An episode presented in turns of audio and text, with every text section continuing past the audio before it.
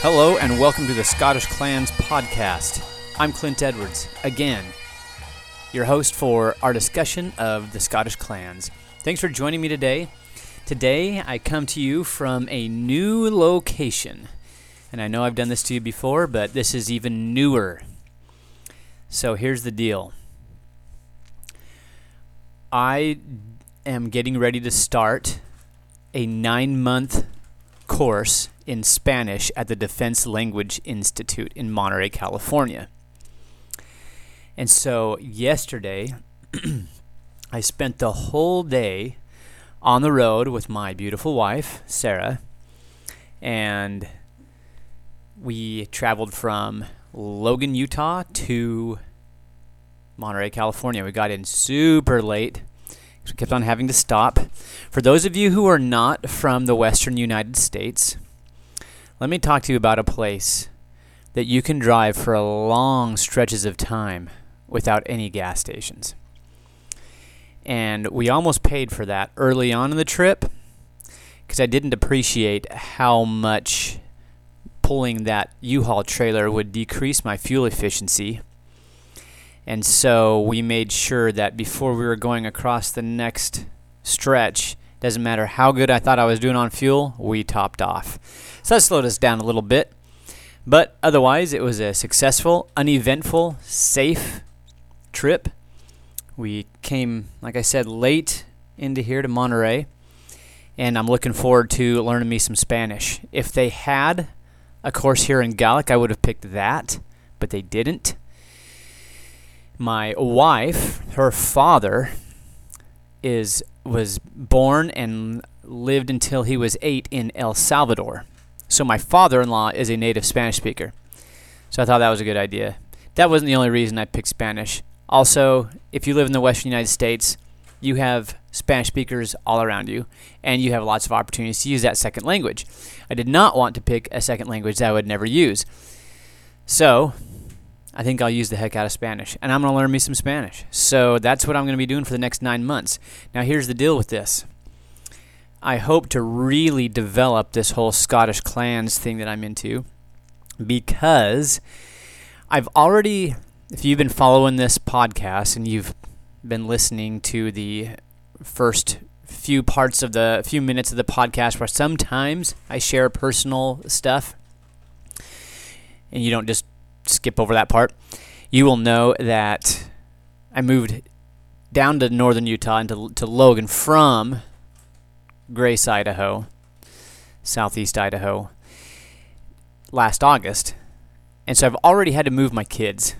Now we've been there in Logan for I don't know, that many months, and my kids have got their feet underneath them again. They've developed some social circles. They've got adjusted. I just didn't have it in my heart to just yank them out again, pull them down here to Monterey, where we know we're only going to be here for nine months, and then move them again. So, my wife is down here with me. She's going to stay for a few days and then head back to Logan, and um, they're just going to live out their lives there, and we're going to do the long distance family thing. And I'm going to tell you, leaving my kids yesterday morning was a hard, hard thing. That was a that was an emotional struggle if I've ever had one. I think the only other thing that came close to that before was when I left for Iraq, which arguably was a little worse. But I didn't have four kids then; I only had two at the time, and yeah, it was still hard, still really, really hard. Anyway, so here we are, Monterey, California, in a in a temporary, in a kind of a hotel place because my apartments won't my apartment my apartment won't be ready for a little while. So just making up the time here. Everything's but run really smoothly. Not just the drive out here, but finding a place to stay while my apartment we wait for it to be open up. Also finding a place for all the stuff that I brought in the U-Haul down here that worked out really well. I'm I'm going to even use the word blessed. So I don't know where y'all stand religiously and you do whatever you want to do because I'm a big fan of freedom, but I choose to acknowledge the hand of the Almighty in our good fortune here. So that's where we're at. And while I am going to miss my kids dearly, it's going to leave me with a little bit more personal time than I'm used to having because I used to usually come home from work, jump right into family stuff. Kids got to be to jujitsu and piano lessons and this and that. My wife's going one way and I'm going another way. And maybe somewhere in there I get a little time to study up for a podcast. And then maybe I get a little time to record one. That is going to change. Even though, like I said, I'll miss those kids dearly, I will have a lot more time to work on this. So, hopefully I'm more consistent, more regular with more I guess more frequent with the podcasts and these other projects that I've been wanting to and I've been talking a big talk about for a long time like monetizing the podcast, like moving the Scottish Clans web uh, Facebook page to a Facebook group. All those things have been hanging out there. I, I hope to, to get to as well as doing some some writing that I want to do while I'm out here. And I I would go into that, but if I if I get those projects finished, then you'll find out about them. All right, let's start with what we want to talk about today. First of all, before I get into the reason you clicked on this episode, let me answer a little bit of listener feedback. First of all, I, let's go to the Podbean app, which is where I can see some of you engaging with me on that platform. Thank you so much, Patricia. She says, enjoying it a lot, and she said it with an exclamation point. Thank you, Patricia.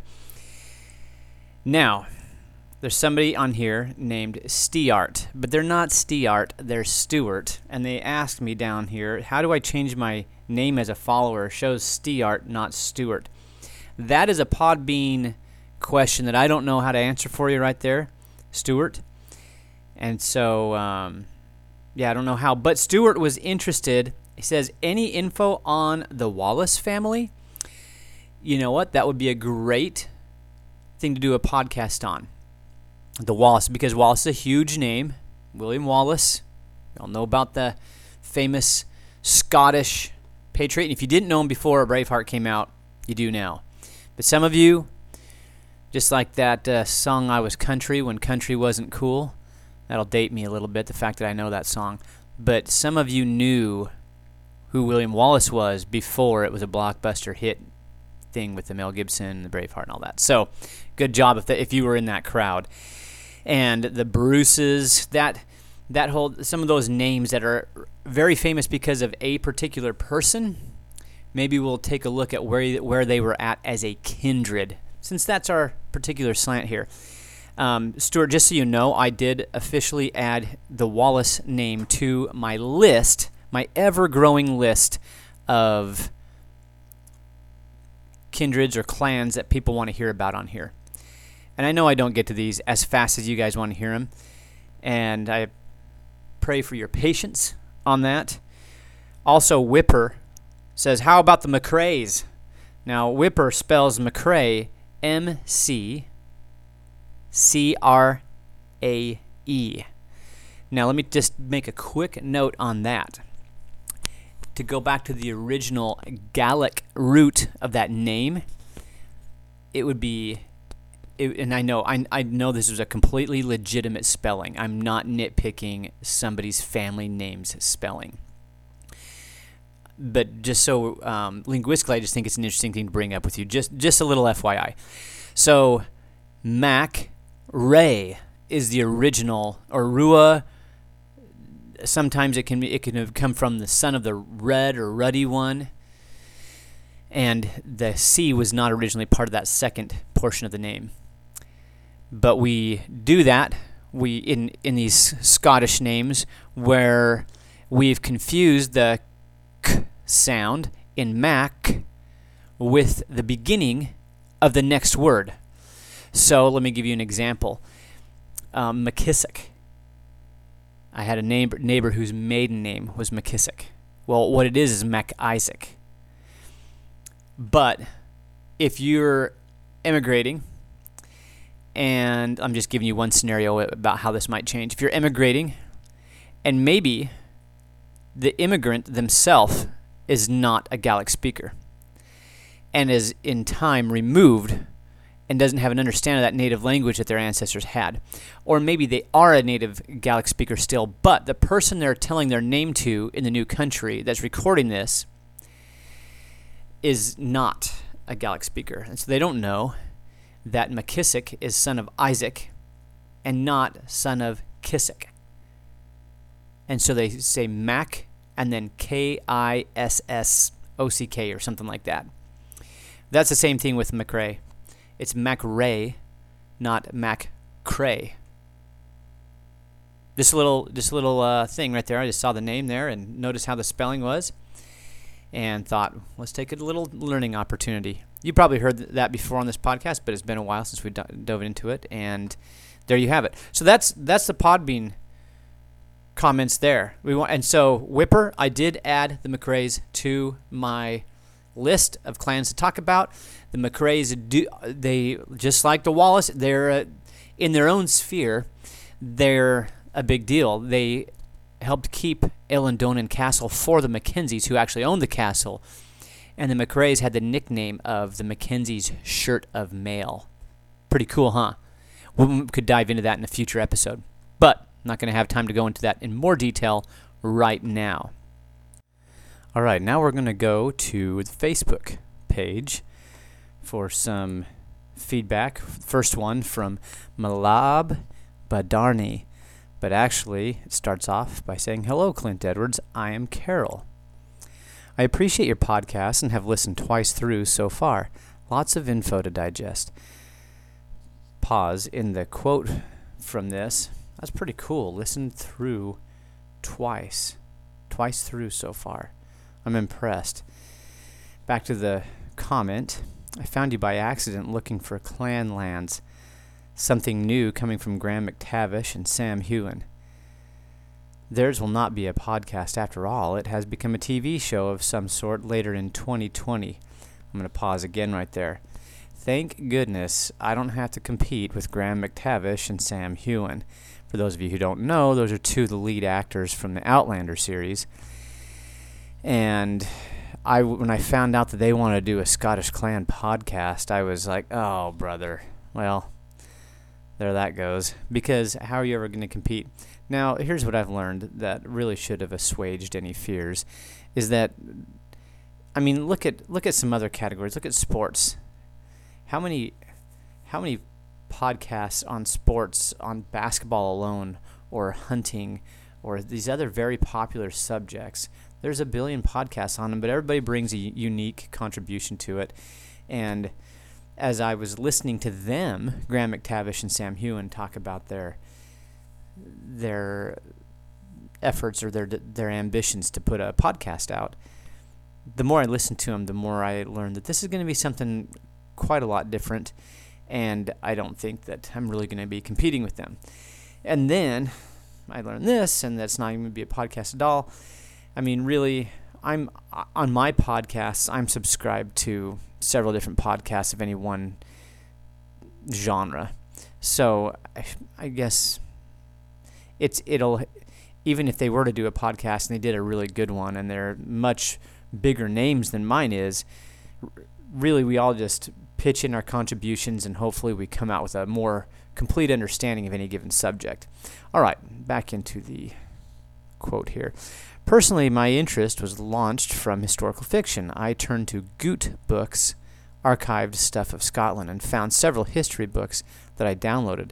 Was Andrew Lang a printer slash publisher or an expert as well? Many titles have his byline. I don't know the answer to that one, Carol. You mentioned an author you appreciated by her bringing forward the history of the east side of Scotland. I can't find her name slash book in your episodes now that I'm trying to find it. You said that most historical writings lean toward the west coast and southern borders, neglecting all the goings on in the east. I would, I would enjoy reading her book. Perhaps just mention it again in a future episode. That would be great. Thank you again for your interest and dedication to sharing Scotland's intense and rich history. All right, thank you, Carol. That was a good good comment there. And I don't know about Andrew Lang, anything about him, but I can answer your question about the scholar who does work on the eastern part, and her name is Dr. Alison Cathcart. And if you, if you, I think I think she's University of Strathclyde. I can't I can't remember right off the top of my head, and I don't remember exactly what her title there is, but she's a, a history professor of one sort or another. And what I what I do know about her because I have read several of her things. In fact, she corresponded with me when I was working on my master's thesis and was instrumental in getting me some sources that really helped me out. And so I appreciate her and her work. And so, yeah, some of the her background stuff I'm a little bit unsure about, but I, I am acquainted and, and confident with talking about what she's studied and what she's written about.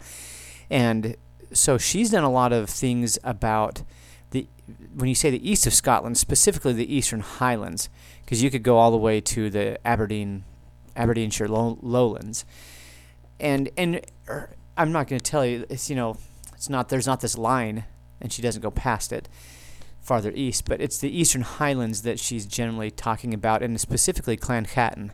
And I've done a whole episode on Clan Clanhattan and you can go back in there and, and, learn more about them as a whole. But she's done some really cool research in that. She has one book that I've never read yet, but it's called Kinship and Clientage, and it's it's one of those that was designed to be a textbook.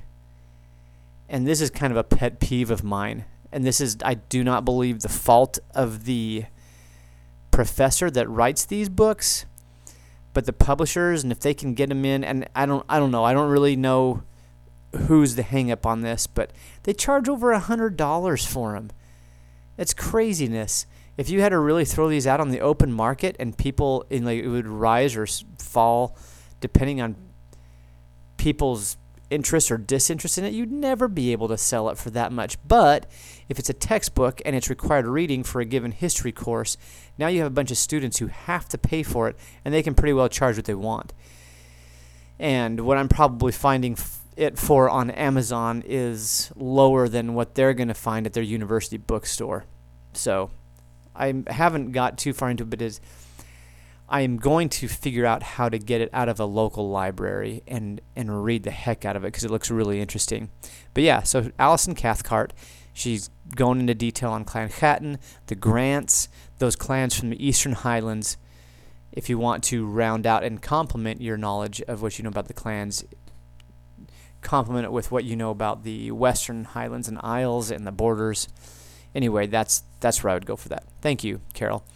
All right, Zach Crawford says, Hi, I'm a new listener to your podcast. I'm actually listening to one of the podcasts where you are talking about the Leslie clan. I've just begun research and I've found a lot of Crawfords. They are they all are very upset about the Clan Leslie and Crawford relationship. It's been said that the Earl of Crawford did not mean he was the chief over the Crawfords the Earl of Crawford didn't mean that he was the chief over Crawfords, and that the Crawfords are a standalone house. Do you have any research or knowledge to touch on this dispute? And Zach, that is the perfect, perfect message there to lead into what I want to study today. And in fact, I'm going to do a three part series, at least a three part series, on this very topic that you're asking about. Now, you are specifically asking about the the you said the Leslie and Crawford clan. I'm looking this up right now on my on my uh, on my computer, and I'm going to actually make sure that this is right. The Earl of the Earl of Crawford. It wasn't if I was correct, and I just wanted to look this up and make sure that I'm not leading anybody astray, but it was actually not the Leslies, it was the Lindsays. Now, the Lindsays and Leslies. There's it's really easy to get these two clans if you're not one of them. And if this is your own family, it would be harder to mess this up. But if if you're and I'm not saying if you do mess it up, there's something wrong with you. But anyway, I call my own kids by the wrong name.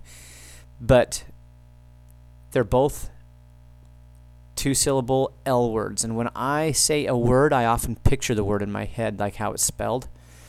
And so if if it's the L is the anyway, and they come from the same general region of Scotland, what we just got done talking about was the eastern. So both of those comments on the Facebook page really led into this well. Eastern Scotland, Lindsay, Leslie, but it was the Lindsays who also were the Earls of Crawford.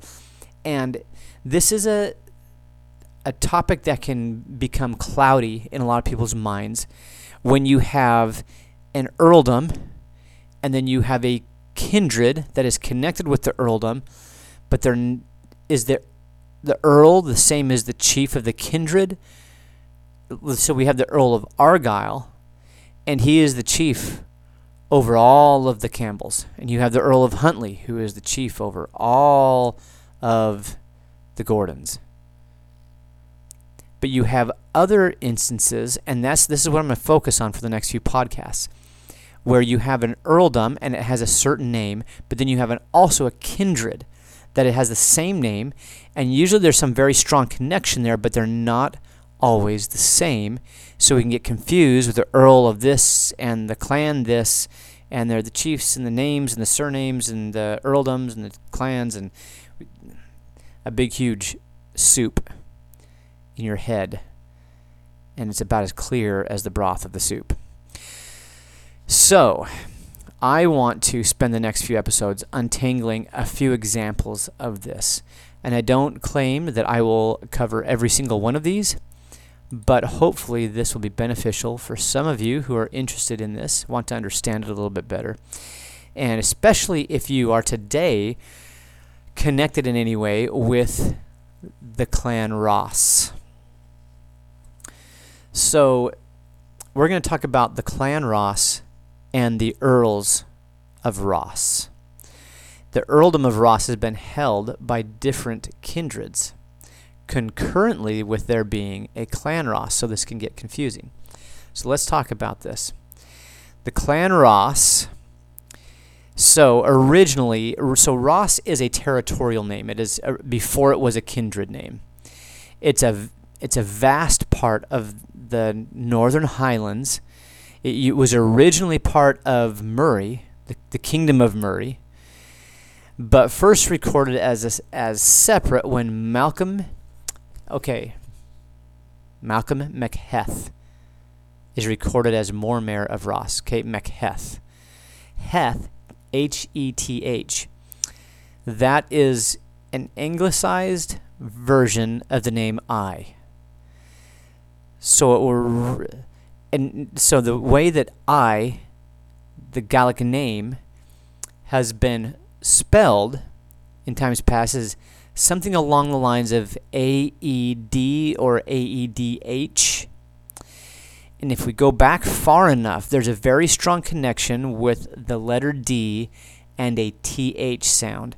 In Welsh, whenever you find this is modern Welsh, not ancient Welsh. Mo- I mean, not just this isn't an ancient thing in Wales. It's today.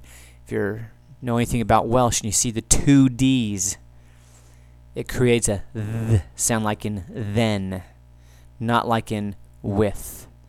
So it's the voiced one. I don't know all the technical linguistic terms, but so I may have ev- one time been pronounced with a little bit of a th on the end of the name, so it'd be Ith.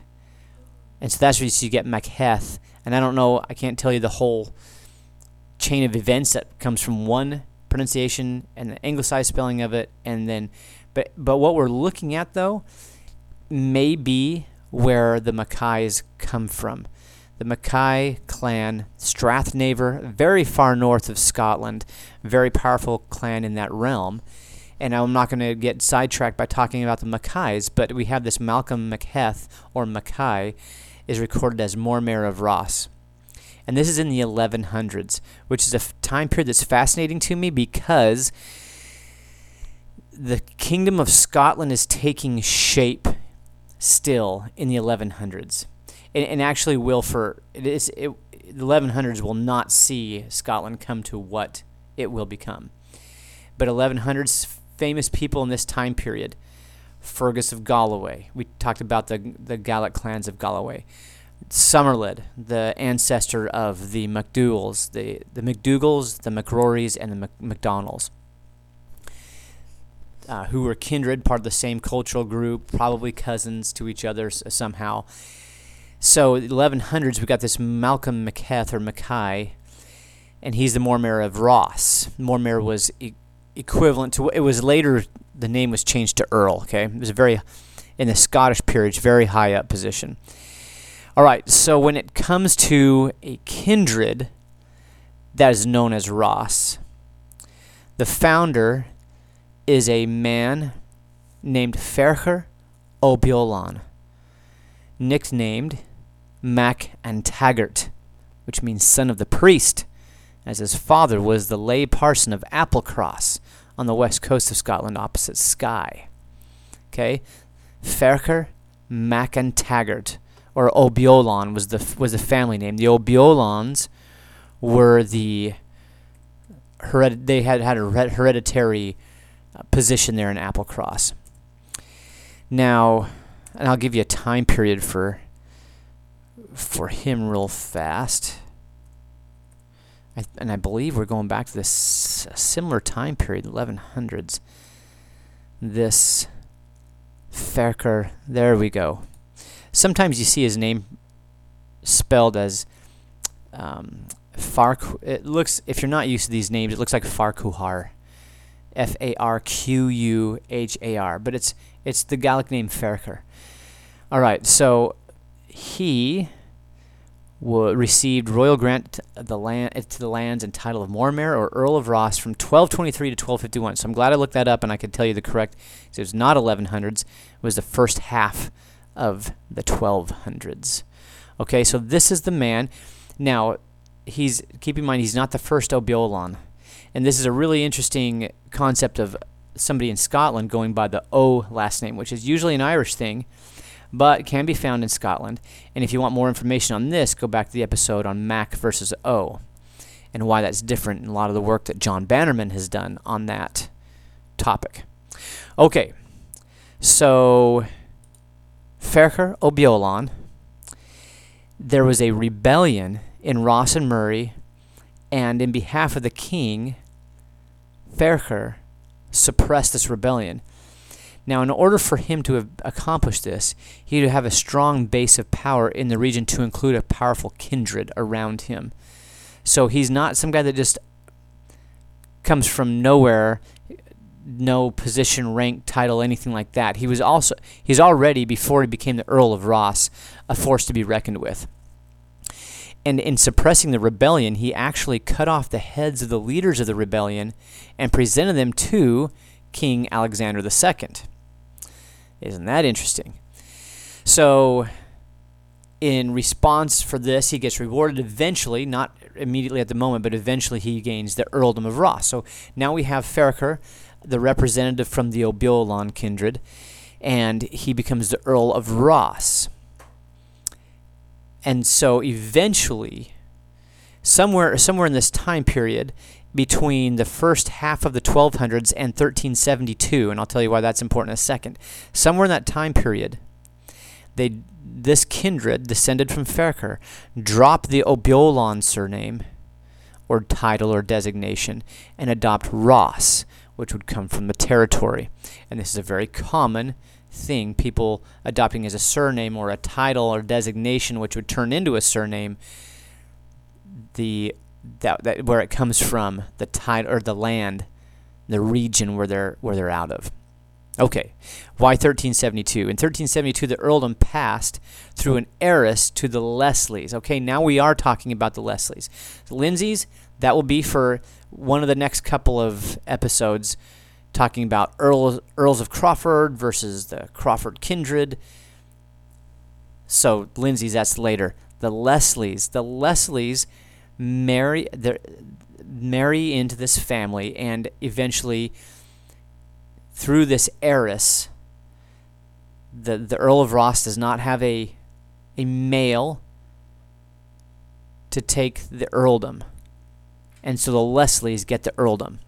So you have the Leslies who are the Earls of Ross, but they are not the head of the kindred of Ross, who have, who have taken the Ross as their designation for the kindred.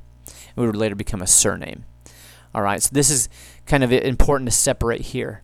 So we see when the split happened, we see the the title, the designation of the of the earldom become a surname in a certain within a certain time window, and then we see the split where the where the earldom and the kindred are not the same. And 1372 is the official year where that happened in this case. So the Leslies power base was in the northeastern Scotland, like I mentioned earlier, but they held this title of Earl of Ross until 1402, when the male line again failed and passed through an heiress. Okay, the problem was that there are two claimants to the throne, or to this earldom, and this is how we get the Battle of Harlaw in 1411, which I talked about in episode 12. On the, it's titled The Battle of Harlaw. The battle was inconclusive tactically, but the Lord of the Isles went back home and the title went to the Stuarts. So it kind of looks like the Stuarts win right then. But eventually, the MacDonalds, the Lord, the Lord of the Isles, were to gain the title around 1424 and held it until 1470. So it looks like they eventually gain the upper hand and win because they get the, the earldom of Ross against the Stuarts. Stuarts got to hold it for a little while, but then the MacDonalds get it. Well, until they were caught colluding with the English to conquer Scotland and forfeited the title. Not just the title of Earl of Ross, but this eventually cost them the title of Lord of the Isles. From then on, the earldom of Ross was in the hands of the Stuarts in one form or another. Now, MacDonald the MacDonald inability to effectively execute their will without physically invading the area and showing everyone who's boss, since they didn't didn't have a kindred presence strong enough there. That's that's telling. All right. It's one thing to hold the title or hold a charter for land, meaning you, you legally own that land. But it's another thing to enact your will in that land if you don't have any kindred ties to there. We see this happening all over Scotland. This became a problem for some of the Campbells when they were to acquire some of the MacDonald lands. But everybody there is loyal to MacDonald's and not to the Campbells. And in any in every case this wasn't a problem where they acquired MacDonald land, but in some cases it did turn out to be. And this was definitely true for the MacDonalds themselves. The Lord of the Isles MacDonald of Islay. He gains his title Earl of Ross, but he doesn't really have a strong kin base in that area. And he has to bring a force into the area to impose his will there. Right? So this we see the clan system as being crucial to making things work in this particular region of Scot uh, in the Highlands. These these geographically inaccessible places to the to the government of Scotland. All right, so anyway, it goes back and forth between the Stuarts and the MacDonalds. The Stuarts end up with it, so really they come out on top.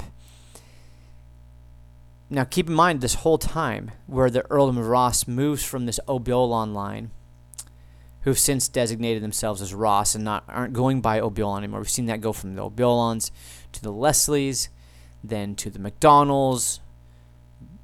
Slash Stuarts, and they fight about it, and the Stuarts, and the McDonald's, and back to the Stuarts.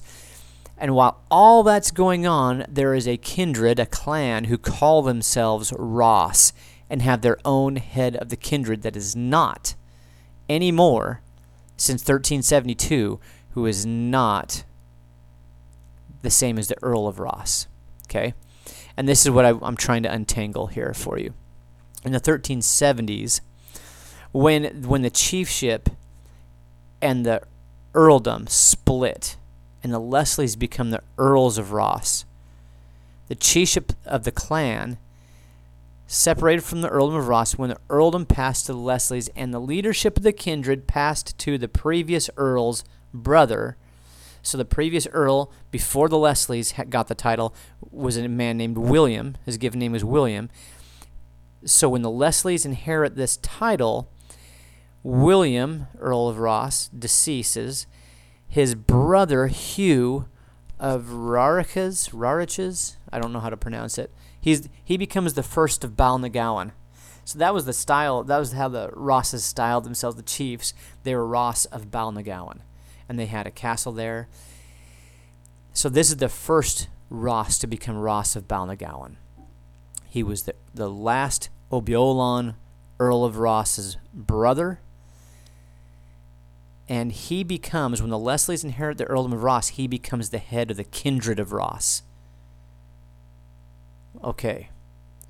So the clan Ross represents the line of the O'Beolans in a different name. It seems that the shift came during the leadership of Ferchar's descendants as the Earls of Ross, so before the Leslies inherit the title. Here's some questions that I have about this whole thing. So, once again, this this podcast is not meant to be the encyclopedia of clanship spoken by the all-knowing Clint Edwards, who knows everything about the clans.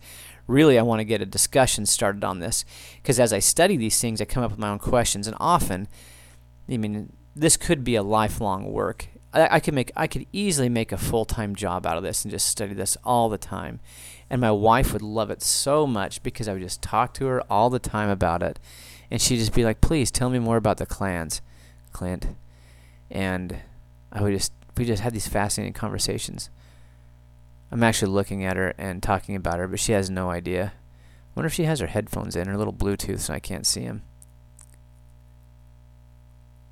Nope. Anyway, she doesn't and that's why I do this podcast because my wife's eyes glaze over when I start going into really, really deep detail about this. But you know what? Sometimes I just got to talk about it. That's why I created the podcast. It's not because I knew everything and thought you guys would be graced by my knowledge.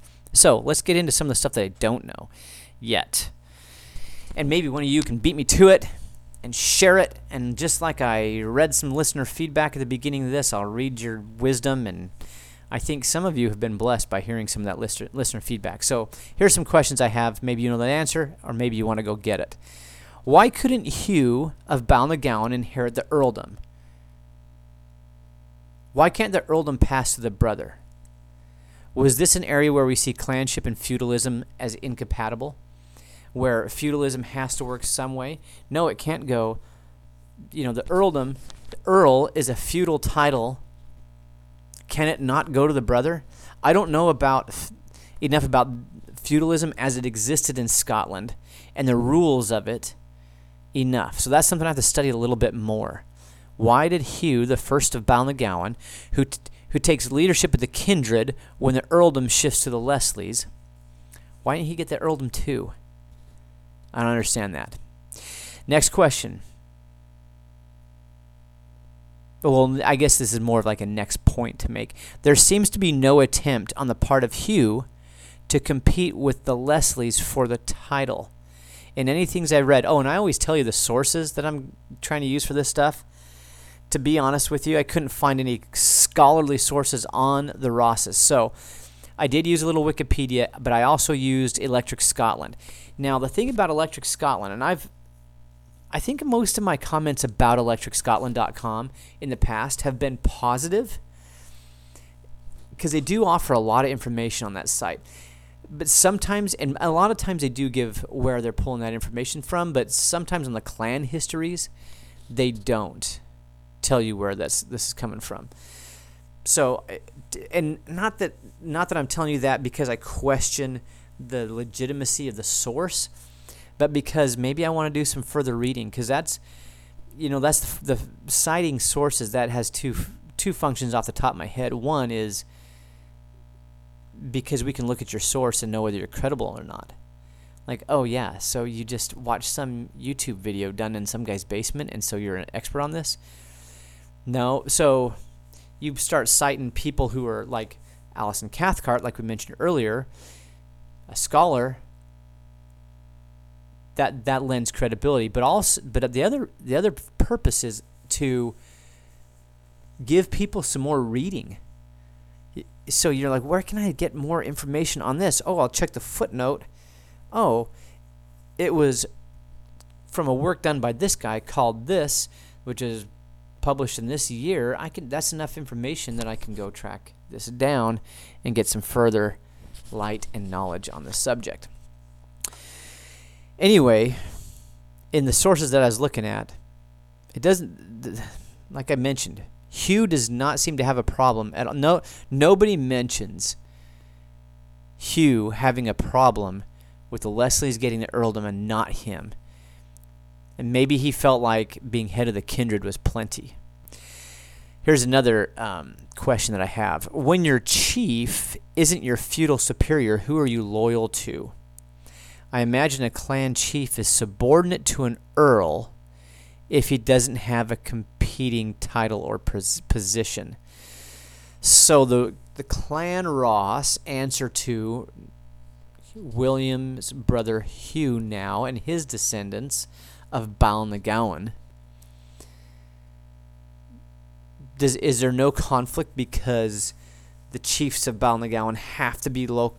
Because clan chief doesn't. I mean, there are some pretty. When I say minor, I can mean several things by that. One, numbers wise, they just weren't big.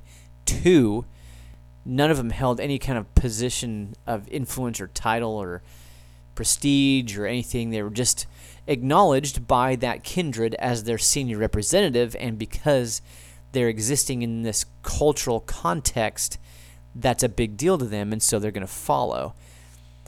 So you can have a clan chief who feudally is not a big deal at all. So, Hugh of Balnagowan and the subsequent Rosses of Balnagowan, chiefs, were they then just loyal to the Earl? Because the Earl is a very high title. Yeah, anyway, those are just some thoughts. So, what I hope we did there, so just kind of recap, I hope you understand now the difference. We've got the Clan Ross, we've got the Earldom of Ross, and at one time they were the same. From Ferchar, MacIntaggart, or Ferchar O'Beolán. MacIntaggart was his nickname. Hey, the son of the priest. O'Beolán was the surname that his kindred used. And so, in from his time until 1372, the headship of the kindred, which came to be known as Ross, n- instead of O'Beolán, and the Earl of Ross, those are the same same person. Held the chiefship, held the earldom. 1372, it splits. Hugh becomes chief of the clan Ross, and is first sty- and the first to be styled of Balnagowan, while the leader of the Leslies gains the earldom of Ross. And eventually, in the very early 1400s, he the male line also fails there and we have two different people who had married. We have the, McDonalds and the Royal Stuarts, and I'm not going to go into all the different people there, but they've both married heiresses. They both have what looks like fairly similar strength of claim to the earldom. So they fight it out in one of the biggest, bloodiest battles in Scotland, the Battle of Harlaw. Sometimes they nickname it Red Harlaw in 1411. They fight that out, and then it goes back and forth. So the Stuarts, the Stuarts didn't conclusively trounce the McDonalds and the Lords of the Isles and all of their loyal kindreds. They, it wasn't a decisive victory, but McDonald ends up turning around and going home. The, earldom goes to the Stuarts, and for a while, for a few decades, and then it goes to the Lord of the Isles. Then, a few decades later, it goes back to the Stuarts. Okay. So that's the that's how the the clan Ross and the earldom of Ross are related to each other. That's how they're the same. That's how they're not the same. If you got any questions on that, that's what I wanted to touch on today. Once again, with these podcast episodes, I'm not trying to just regurgitate the clan history on any given number of websites, which are usually just a cut and paste from the Scottish clans and families encyclopedia, Romilly and uh, Squay and uh, what? What is it? I got the book kicking around here somewhere. Yes, I did bring the book with me to Monterey. So many websites quote this book. So many clan histories, just basically cut and paste from this book that I felt like I ought to at least have the book. And so anyway, I'm not trying to just regurgitate what all these clan websites say. And I'm not telling you that I don't like these clan websites and they don't have anything good to contribute. I'm just saying you can find that yourself. So I'm trying to get into stuff that's not there and unpack it a little bit, and hopefully it's more clear to you. So I appreciate you joining me today. Join me next time.